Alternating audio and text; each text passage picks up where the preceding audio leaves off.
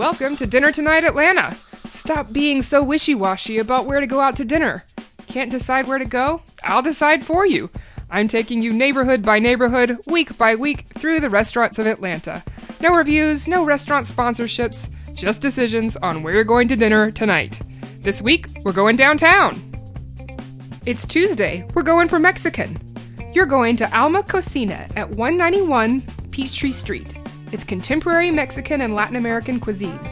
Their menu includes small plates, main plates, but who are we kidding? It's Taco Tuesday, y'all. Also, side note, they claim to have the most diverse tequila selection in the city. Hashtag diversity inclusion. You better get your drink on. This is Susan Cooper, and I just decided where you're going to dinner tonight.